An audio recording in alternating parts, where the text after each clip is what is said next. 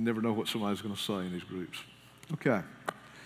Over the last few weeks, when I have been here to share, we've been uh, really diving into the concept of Christ in me and me being in Christ, abiding in each other, and becoming and really merging into a new creature, a new person. We're going to continue in that same vein, but there, there's an aspect to this, hopefully, where we can tie everything together today. I must, or he must increase, but you must decrease. You must decrease. He must increase, but you must decrease. In John chapter 3, that's one of those scriptures that we've heard multitudes of times. And it's easy just to click our mind off because we've heard that and we know everything that's there. Well, I believe there's a, a picture here of perhaps where some of us might be in our walk with the Lord. And for such a time as this, the traditions of men that we've been trained and we walk in, maybe from Bible study groups or, or people we fellowship, because we're, we're in contact with people of all belief systems really around us, day in and day out. But the key is going back to the Word and seeing what it actually says. The key is understanding what it says and what I believe here and what I'm going to take it and walk in it, or it doesn't do me any good. This is something we should be living and not just know about. I mean, does that make sense? All right, so in John, uh, chapter 3, in verse 1, there was a man of the Pharisees. The Pharisees were a group that were totally separated, is what that means. They were separated to live for God.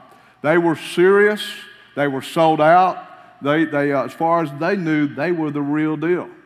They were so sought out to the point where, based upon the cultural influences of Greeks, the Greeks coming in, they were being pushed out of their Judaic belief system, and the Greeks were trying to absorb and assimilate them in. So the Pharisees rose up between them and the Sadducees and the Essenes. Those were the major religious sects, or flavor, if you will, uh, of those that were following God in that season. And one of the things they did, they believed in the supernatural. They believed in the infallibility of the Word, which was the Old Testament of God. They were great theologians. And so they knew the supernatural was there, but yet they were the same ones that dug in to study the law to the point where they began to slice and dice and they began to add to it. And so they became a system of thought of works. You have to do this, this, and this. You can't do this and this, or, or you will not be able to make your way into the kingdom of God and, make, and be uh, in His presence. Totally based on whether you were good or whether you were evil enough. The problem they had was nobody could keep all those, and you never knew when there were enough positives or negatives that were going on in your life. So this man called Nicodemus, he walks over and he, he or comes to the house that evening, uh, that particular evening, actually. Uh, he did that as what I believe, and some people uh, believe it was he didn't want people to know he was there. But he was well known, he was wealthy. Everybody in, in the city knew him because of the leadership role that he took. And everywhere he went, it would, it would stir up, and there would be people that would be wondering what was going on. This was for him. I believe this man wanted to know an answer. And this is the reason, I believe, they're right here in this next scripture of why he went to him at night.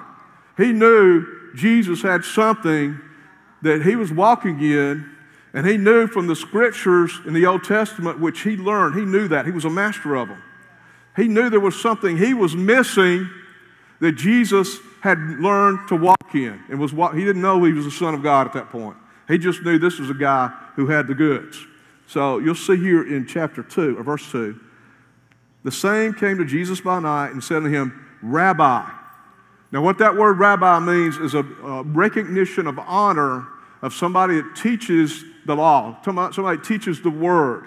He apparently, Nicodemus, had apparently gone out and been in those settings where Jesus was speaking on the word of God and where he was applying it and taking it and, and uh, he had judged what he heard from Jesus, recognized he was not a man who'd gone to sit at the feet of Gamaliel or any of the other great masters, but yet there was a definite anointing and truth on what he was preaching and teaching. He knew the real deal from his experience over the course of the years. All right, so that's good. That, that, that's where he was. He was in the Word, you see. Father, Son, and Bible. Okay? Instead of Father, Son, and Holy Ghost. But he says this, and this is what he couldn't explain. This is why he goes to him. Because there were a lot of uh, rabbis around. We know that thou art a teacher come from God, for no man can do these miracles that you do except God be with him. The miracles testified there is a supernatural dynamic. You've got the goods on this. How, where, where are you coming from? How do you walk in this? Explain this to me. I want, if this is God, I want to get a hold of it. I want to walk in it. And we've got a decision we've got to make. Uh, we're going to walk in the traditions of the fathers and the Western mindset and traditions of, of the, the, West, which is basically dealing with a word mentality. Or we're going to take the word and power and go out and change the world. The season we're in, we're destined, we've been called to be a church to take healing to the nations. Are we going to be faithful to do that? If y'all recall, the first day I got up here and began to share as senior pastor, that came out of my mouth. This church has destiny. Everyone in this person, every person here has a destiny in Christ. Are we going to walk in that destiny? Or are we going to continue on staying in a comfortable place? Because it's going to cause sacrifice. And it's going to be a cost to it as well. So we're going to have to be willing to pay that price to do this. I think it's worth it. This man was willing to do it. And we know he uh, eventually became a follower of Christ. And Joseph of Arimathea, two guys that were in the Sanhedrin, which it was not convenient for them to be uh, believers. Take my word for it. Their lives were at stake in that season. But they did what they did anyway and buried him later on. So, what's about to happen here, and we're about to get into, Nicodemus bought into it and began to realize hey, this is where the truth is, right here. We've got to walk in power and in the Word, both of them. But we have to decrease, and He has to increase in us.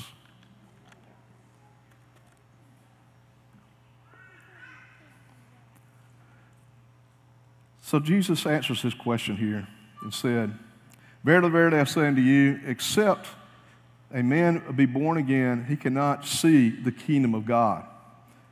So Nicodemus looked at him and said, How can a man be born when he is old?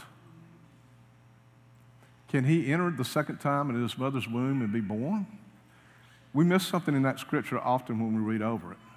You see that word in the, the second sentence there, the way this is displayed, third sentence up here. How can a man be born when he is what?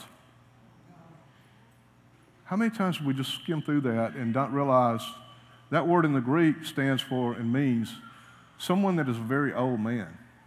You see, when we talk about being born again, which Jesus was talking about here, again, this man knew what the word born again meant based upon his traditions because the word born again meant six things in, in the, the mindset of somebody that was a first century uh, believer in Judaism.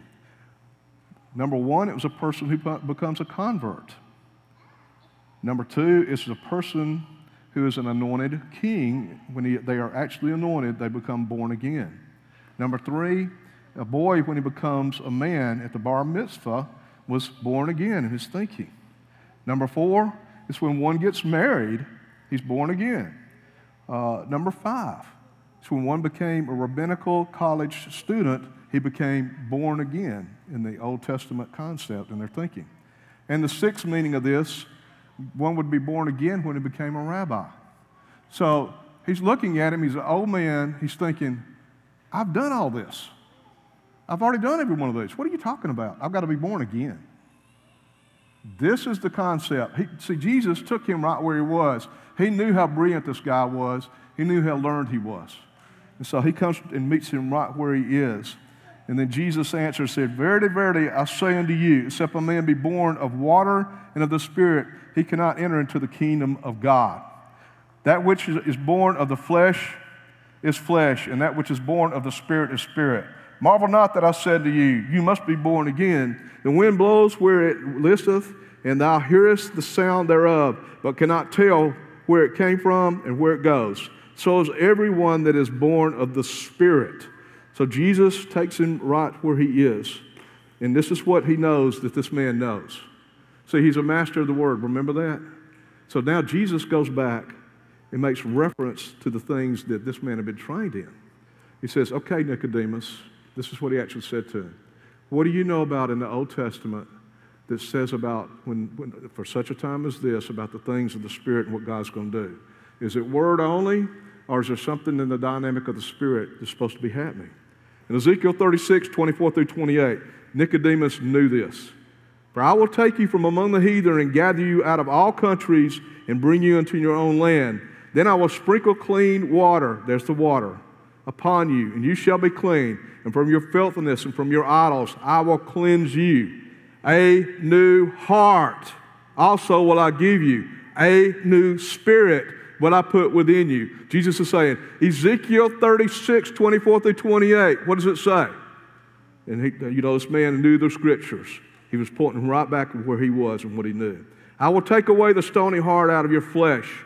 I will give you a heart of flesh. I will put my spirit within you and cause you to walk in my statutes. You shall keep my judgments and do them. You shall dwell in the land that I gave to your fathers, and you shall be my people. I will be your God. In Jeremiah 31, but this shall be the covenant that I will make with the house of Israel after those days, saith the Lord. I will put my law in their inward parts and write it in their hearts and will be their God, and they shall be my people. Ezekiel 11, 17 to 20. Thus saith the Lord, I will either gather you from the people and assemble you out of all nations where you've been scattered. I will give you the land, and they shall come here, and, I will ta- and they will take away all the detestable things, and I will give them one heart, and I will put a new spirit within you.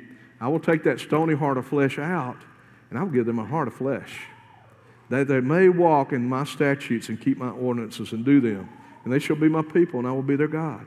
And then again in Psalm 51, 8 through 10, make me to hear joy and gladness that the bones which thou hast broken may rejoice. Hide thy face from my sins and blot out all my iniquities. Create in me a clean heart, O God, and renew a right spirit within me. The concept of being born again was not new.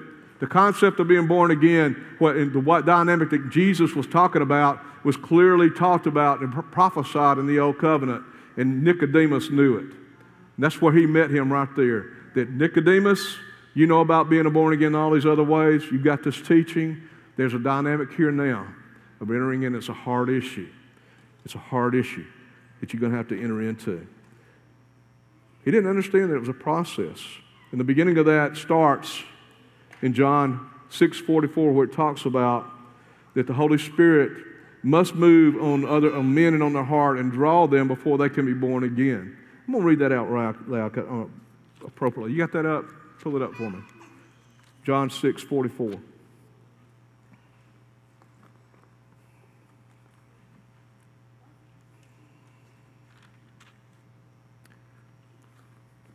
No man can come to me except the Father which has sent me draws him, and I will raise him up at the last day. Unless the Father draws him. You know, we, we uh, feel like we've got free will and we can do what we want to do. And we've heard a lot about uh, the Christianity over the course of the years. Maybe grew up in church. And we think that we can ignite this thing anytime we want to.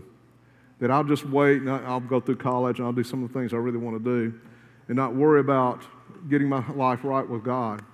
And I'm going to tell you something. There's a the thing called grace that God gives us.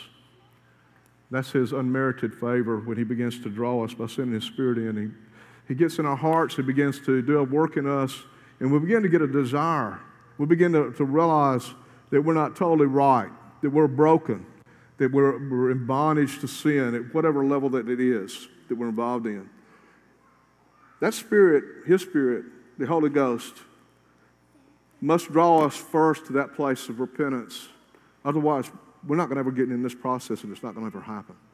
So I want to encourage you don't take lightly the conviction of Holy Ghost stirring in your heart. When you feel that pull coming at you, it's time. He wants to do a work in you and start this thing called a process called sal- salvation. That's going to be ignited by us being born again. And the first thing that we're going to be asked to do and when He gets in here in our hearts, is repent. Whatever it is that we've been doing in our life that's not right, whatever falls uh, short of His glory, that's, uh, that's, that's not co- uh, correct, that's what we're going to have to uh, go ahead and repent of and turn away from our old life and renounce that with the intention of never going back there again. Why do you suppose people in the first uh, century, they didn't have the Bible uh, as we know it, they didn't have a lot of other things that we have now, but yet they sold themselves out totally to live for Jesus. Why? Think about it. They were under severe persecution. See, Jesus, when we're born again, reaches out his hand and gives us a hope that we never had. He gives us deliverance from the shame that we've never been delivered from. He gives us the peace that every one of us have longed for our entire life. He gives us relationship at a level that we didn't ever know we could enter into. So, yeah, those people, they didn't have a hope. They were hopeless. They were that hope. And so are we. The mask of this wealth in this nation will have us to believe otherwise, but it's a facade, it's a house of cards. And when the, the, and the other cultures and kingdoms of hell over the course of centuries, when they fell, those that were Christians that were assimilated in the world system, they struggled mightily because it was a hard thing for them to, to walk through that. But those that understand who they really are in Christ, they are the ones that champion and they rebuilt on the other side of that every time when that happened. And that's what God has called us to do in such a time as this. So we have to realize that we're a sinner as the Holy Ghost draws us. We repent, we turn away from our old life and renounce those things of, of darkness. And we all know what those were. And then we're to be converted. We need to turn toward living for Him. We do that by getting this word into us, by fellowshipping, by listening and not just uh, at, at, random paying attention, looking like we're really getting into the service on Sundays or in faith, faith group or whatever it is, and learn how to sit there with our eyes open when we're really asleep. Boy, it was a good nap I had in church this, on Sunday. Amen. I needed that bad. Now, we need to be taking this and being serious about it because we don't just put anybody at random up here to, to share the word. This word is prayed over, getting a word from a download from God. People that, that know the Lord and are serious about it, that are walking holy, sold out, separated, that have a heart to train everybody here to, to be an overcomer and not to be caught up in this world system and be drawn out regretting later when we look back what we were to where we come from. We should be walking a walk like this, increasing more and more holiness, walking in victory. Uh, originally, it was way up here, it was way down here, right? But as we learn more and more about the Word and walking in moderation, it goes more and more like this. So we're talking about being born again here, the initiation of something that Nicodemus knew, but he didn't understand what Jesus was saying specifically on this. And Jesus is educating him. We're not leaving that dynamic here at all. So be converted and turn toward living for Him and receiving His, his forgiveness. And believing in the Lord Jesus Christ, confessing Him with our mouth that He is Lord, believing in our heart that God raised Him from the dead. That's what He was communicating to him.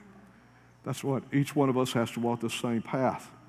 Be born again, lay our life down, learn of Him. He is King of kings, He is Lord of lords. I make Him the master of my life. Now, if I do that, it's not just saying, Jesus, come here and save me. It's saying, okay, I realize you paid the ultimate price for me. You, you died on that cross. You were beat to a pulp for me, for my healing. The blood was shed. Everything's covered by that blood. The least I can do is bow my knee down and say, okay, I don't have a whole lot here, God. I give it to you. You can have every bit of it. I want to know what your will is for my life. I want to know what your plan is. I want to know where you want me working. I want to know who you would have me to marry. I want to know just, just everything's yours, God, so just tell me. I want to learn the dynamics of your kingdom. I want to learn how to be that giver that you talk about in the Word and walk at that place of sowing and reaping. I want to understand that, God. I want to know the perfect freedom and liberty of worshiping you. I want to know this, how to walk in this thing called your peace and what that means. But Lord, I, as Lord, I want to know what it really means that you really dwell in here and it says that you're in me. What does that really mean? And how do I walk that out? And see, that's what this, this series is about right now. That we've got to get a handle on the address where Jesus is right now through the Holy Spirit.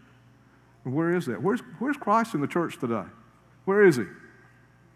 Where, is Christ here today? What's his address?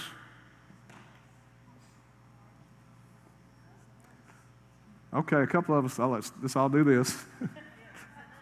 it's not Jesus just lives in my heart. You know, you, you, tell that to a little kid and they look at you and say, How's, Daddy, Jesus is in your heart. How did he get in there? Okay. You ever had that, your baby ask that? I've had some of your dads, our D dads here, told me that. No, he's not just in our hearts. He's in every part of our, I mean, everything in us our bones, our flesh, if we're allowed to be, our brain, our mind, our eyes, our mouth. We learn to co labor with Him. We learn to hear His voice. But it all begins in this process called sal- uh, sanctification and salvation. It starts out by being born again and walking hand in hand with Him. And we have another story here in the same book. No, we're not through with this yet. Let's go ahead and go on down further. Because actually, Nicodemus asked three questions here in this narrative. And we're going to go back to this because we've talked about being born again here and where the wind blows. He doesn't know it, but you could feel that when the Holy Spirit begins to lead us. Verse 9 here in chapter 3 of John. Nicodemus answered and said to him, How can these things be? And Jesus answered and said to him, Art thou a master of Israel and you don't know these things? In other words, the scriptures that I just read, you knew the scriptures. You know this concept. So why is this shocking you? Because you've got some traditions there that would nullify this, is the only reason. Verily, verily, I say unto you, we speak that we know, we speak that we know, and testify that we have seen, and you receive not our witness. I, I apologize to y'all today because the Holy Ghost has been on me from the very get go of this service, and y'all know how I leak when the Holy Spirit gets on me. So I'm, I'm having to read the, the word through tears of Holy Ghost joy. Amen? So Y'all bear with me in that respect. I know this truth here. I know this sets people free.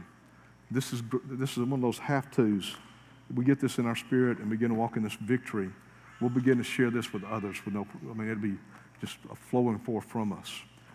Let's switch gears. We're going to go to a second narrative that's here in uh, chapter 3 of John, and that's John's testimony to Jesus. And some of the, the uh, followers are apostles or disciples, better word, of John the Baptist. And we're going to shift over to the Passion Translation. And we're going to go first into uh, verse uh, 17 here in chapter 3. And there's a, a, a, narrative going on, a conversation taking place here, but we're going to start here first in 17 before we get into uh, where John is. Because this, this puts it in a dynamic and focus for us that really lays it out there for us. Verse 17 God did not send his Son into the world to judge and condemn the world, but to be its Savior and rescue it. Rescue it. Now, we know that from the King James Version, how we normally have read that. This is what it actually says in the Aramaic, which was the actual spoken language, most likely while this was spoken at the time.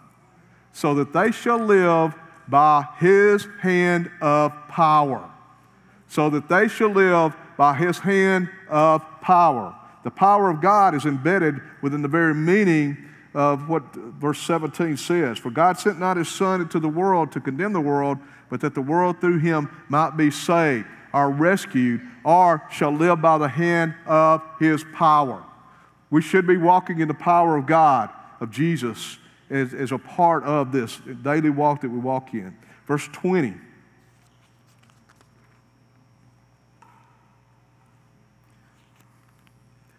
Tell you what, let's skip on down to verse 27. Let's do that. We're getting into John and his situation when he's talking to this uh, follower here. John answered them, A person cannot receive even one thing unless God bestows it. You heard me tell you before that I am not the Messiah, but certainly I am the messenger sent ahead of him. This is John speaking to his disciple. He is the bridegroom, and the bride belongs to him. In other words, the bride, us, we're family. John wasn't even family at that point. He wasn't born again. That hadn't happened yet. That wasn't possible. He was pointing people toward the cross that was coming. We're on the other side of the cross. We take advantage of salvation that's already been provided. He was believing in uh, salvation to come. I am the friend of the bridegroom who stands nearby and listens and has great joy to the bridegroom's voice. Listen to that. Listen to that. He said, I stand nearby. I listen. I have great joy as a result because I hear the voice. I stand close to him. I hear the voice. Great joy comes forth. That's who we are. That's the way we should be walking in a relationship with him. And because of his words, my joy is complete and overflows. So it's necessary for him to increase. It's necessary for him to increase and for me to be diminished. His power should be increasing me, in my life. There should be a transformation in me, becoming more like Him in my life. There should be a thought life shift where I begin to think more and more like Him. There should be a sensitivity in my spirit man that should become more and more like Him as we go. After salvation, you must be born again. There's no option on that for this process to begin, for you to understand what we're talking about here. After salvation is receiving the baptism of the Holy Ghost in Acts chapter 1, verse 4. And being assembled together with them, commanded them that they show, should not depart from Jerusalem, but wait for the promise of the Father, which saith he, You have heard of me. In verse 8, For you shall receive power after that the Holy Ghost has come upon you, and you shall be witnesses unto me, both Jerusalem, Judea, and Samaria, unto the uttermost parts of the world. There is a power that was loosed in Pentecost or at Pentecost that is ours, and that's the baptism of the Holy Ghost with the evidence of speaking in tongues that goes along with that.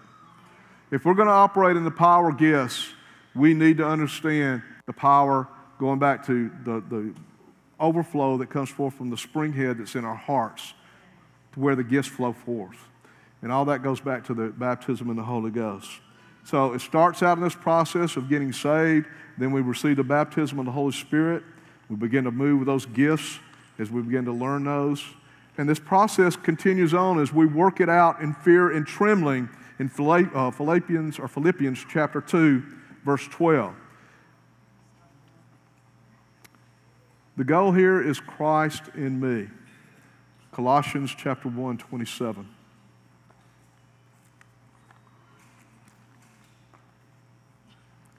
This is what God wants in me. He wants more and more and more. See, we're becoming one person Holy Spirit and myself, or Jesus and myself, whichever term you want to use, Father and myself. They're all one God, it's all the same. But one of the things is we, the twain become one. It's a mystery, according to what God's Word says. It's something that, that is hard for us to grasp because it doesn't make sense with our natural mind. But in verse 27, it says, To whom God will make known what is the riches of the glory of this mystery among the Gentiles, which is Christ in you, the hope of glory. He wants to make that mystery known to me. And then you go into other scriptures, it said, For, for God who commanded the light to shine out dark, of darkness and shine in our hearts, to give the light of the knowledge of the glory of God in the face of Jesus. For we have this treasure in earthen vessels. That is the excellency of the power that may be of God and not of us. But you are not in the flesh, but in the Spirit, if so be that the Spirit of God dwells in you. Now, if any man have not the Spirit of Christ, he is none of his. Christ be in you. The body is dead because of sin, but the Spirit is life because of righteousness. If the Spirit of Him that raised up Jesus from the dead dwells in you, He that raised up Christ from the dead shall also quicken your mortal bodies by the Spirit that dwells in you. That quickening is not just raising from the dead, after we go, we go ahead and we die. That quickening is something that's current, it's now, it's His very nature, it's life, it's healing, it's opening our minds to see. Fogginess being removed from COVID 19, fog, rebuke that. It's got to be quickened. by, because of the very power in the Word of God, etc., etc., etc. Amen? But if you live after the flesh, you shall die. But if you through the Spirit do mortify those deeds, you shall live. There is not an option. This is your intent. This is not intent of Holy Ghost. If you still have willful sin in your life, if you have willful darkness in your life, that is not the will of the Father. You have the ability to repent, to turn, to convert. You have the ability to make yourself accountable to men and women of God to help you to stand firm and not stumble back into that. You have the ability to walk in holiness. And you're not by yourself. That's what the body of Christ is for, to hold each other up and to walk in that victory. And the more we do that, the more we're going to begin to understand and we're going to hear the voice. The more we're going to be able to flow with Him. And we're going to immediately hear that voice and we're going to be able to activate action and go with that.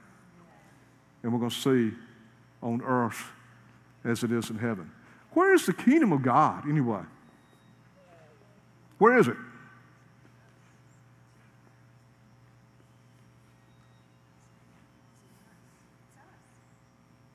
What is it? Terry seems to think it's in us. Really? Kathy, is that what you said? How many believes that's right? Raise your hand. Uh, oh, kind of, yeah. Really?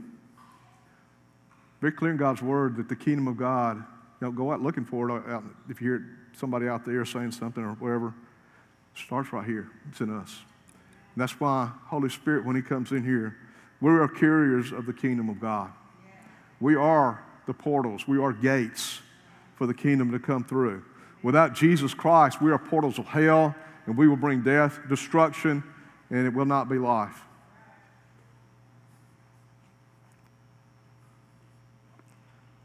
So, what he wants us to do, and this is going to be uh, getting into more of a review now.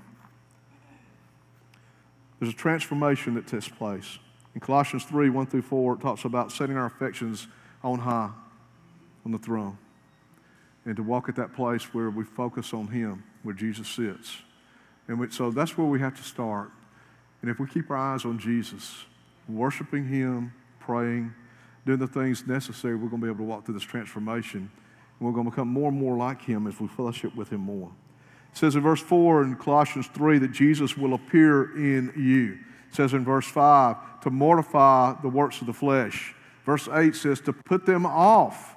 Put them off totally. In Ephesians 4, it talks about renewing our minds, of taking off the old man and putting it down and putting on the new man. We are the ones who do this. God, clean me up. And we just keep going right on. We don't get in the Word, we don't worship. It's not going to happen that way. You have a will in this whole process. And so God is expecting you to draw near to Him where He can draw near to you. And then we have this happen. Everybody look in Ephesians chapter 2, verse 15. Ephesians 2, verse 15.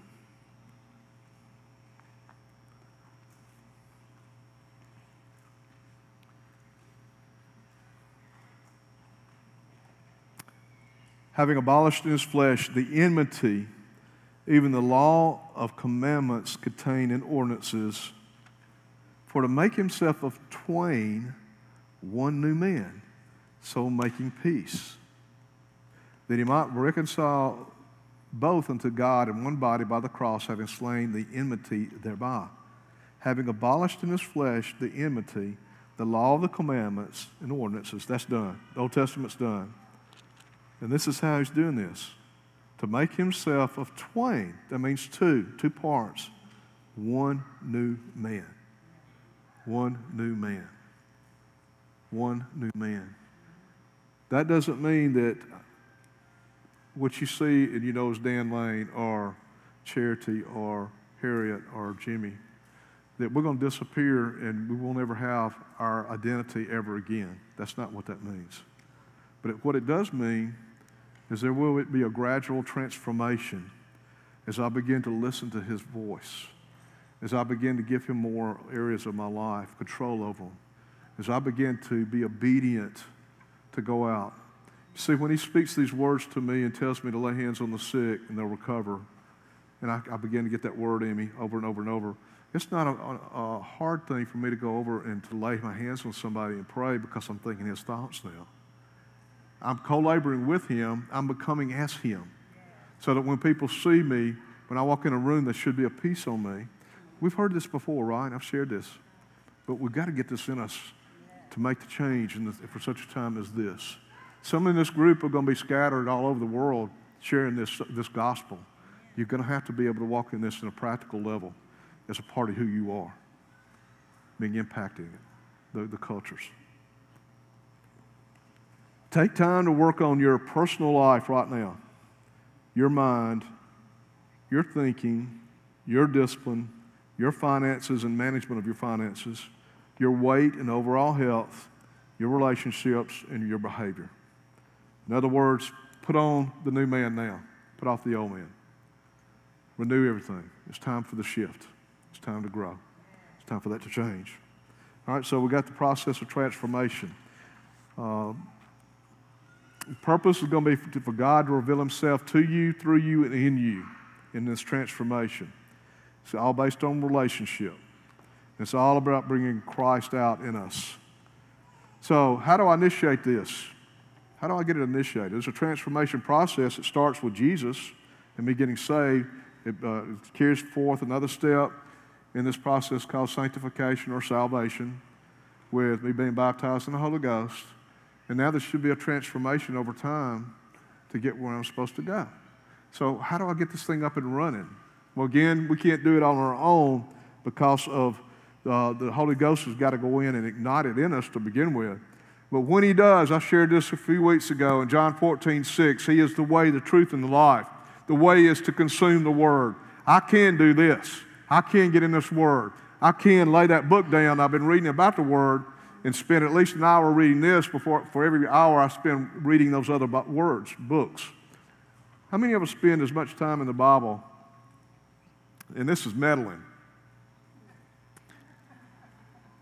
How many of us spend as much time in this Word as we do watching TV?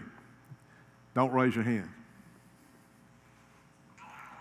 Good. Everybody here spends more time reading the Bible than they do watching TV, right? How, much, how many of us spent as much time yesterday praising God as we did getting excited about uh, a football score in the game?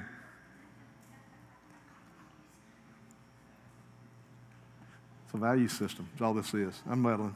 I know. It's not legalism, but we've got to consume this word. We've got to delight in this word. This is going to how we initiate this in our life. I'm supposed to be being transformed, and it's just not going to happen out of the vapor, out of the ether. I've got to consume the word, the truth, testify, brag about him all the time. I shared that with you. The life, commune with him, worship, wait on him, learn his voice, pray in the spirit. Now, how do I maintain it? Okay, that's how I initiate it in my life and I keep it, start get it going. How do I maintain this relationship with the living God in me? There's a maintenance that, has, that we have to take and, and, and take care of it. I wish I had known all this to begin with. It would have been so much easier. It's a faith issue. It's a faith issue. It tells me in Galatians 2:20 that I'm supposed to be living by the faith of Christ. And the way that I do that is by thanksgiving. Y'all remember this? Thanksgiving is number one. By the way, I shared this a few weeks ago, and I only shared three of the four things that we maintain our continuous seating or sitting with Christ in the heavenlies. So I left out one of them here that we need to, to cover. So the first one here is thanksgiving. We're rooted and built up in Him and established in faith as you have been taught, abound therein with thanksgiving.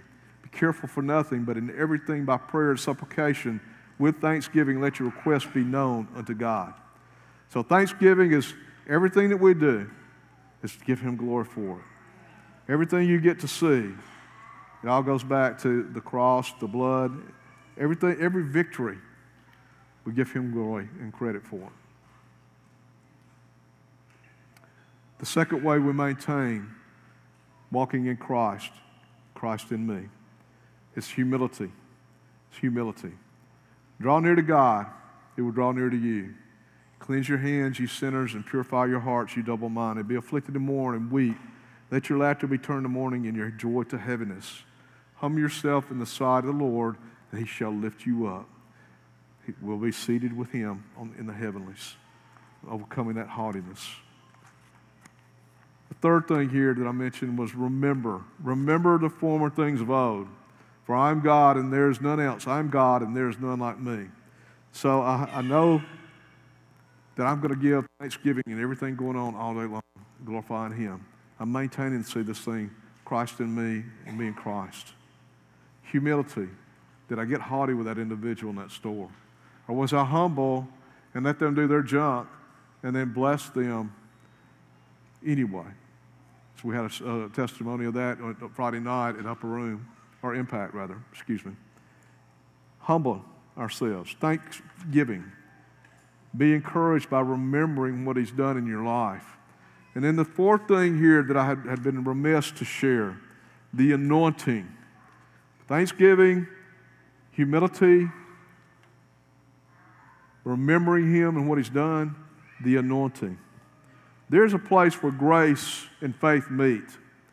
The gracing of God comes from Barak. I go in and I listen to him and I praise him and I magnify him and I bow my knee down to him. And he, he, as a master, he blesses me. He speaks to me. He gives me what I need and gives me my directions. That's the first thing. Second thing he does, he goes mouth to mouth and he uh, breathes life into me. So he's equipping me with his spirit. What's the third thing? Anybody remember?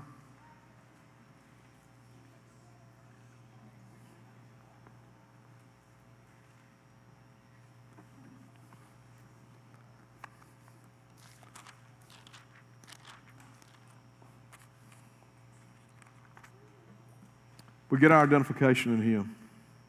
The knight on the, the, the uh, horses, two of them meet, knights in that case, and they raise that visor up where they could identify each other. So I get my identification in Him. He's hovered over me. He's at a place where He's, he's now put on me what I could go out and do, which are the other three meanings of this word Barak, which means to speak with authority. It means to be a peacemaker. It means I will prosper. If we're walking together and He's putting that, His, his Spirit in me, if He's giving me eyes to see and ears to hear what He's doing, what He's saying, which He's going to do, He's giving me directions and He's giving me that life, and my identification is in Him, in the blood, in what He says I'm going to be and who I am. Then I can speak according to that. Then I can walk this walk out and expect prosperity is going to be mine. Then I can walk this walk out and expected I'm going to be a peacemaker everywhere I go. Then I walk this out, then I'm going to start seeing signs, wonders, and miracles because when He speaks to me and He says whatever it is to, to uh, go over and give this man $100, just pretend. He's got a pocket full of money. He, if He told me to do it, I'd do it. There's no substitute like immediate obedience when He tells you to do that. That's where the prosperity will start coming back to you because he, he will never, ever allow you to outgive him. I'm talking about you too, right? But God is that way. Everybody, listen, we're going to end with this today. We're not through with the subject, I don't believe. We'll see what God does. There's a law called sowing and reaping that's in effect, whether we realize it or not. As a man, guys, I don't think y'all can relate to this. Y'all are not necessarily looking for a woman to love you back.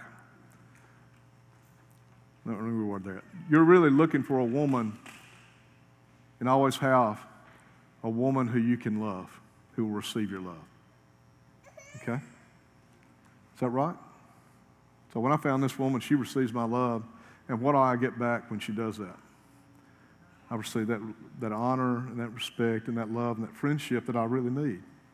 And so we become one and we walk this thing out. It's no different from Christ in our relationship with Him. Remember, it's a bride and bridegroom relationship.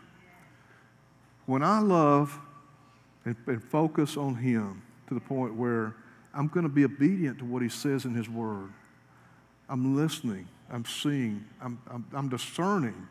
I'm picking up with the, the spiritual feelers I have in my, that I'm developing over time. And I'm just pouring that love out on him.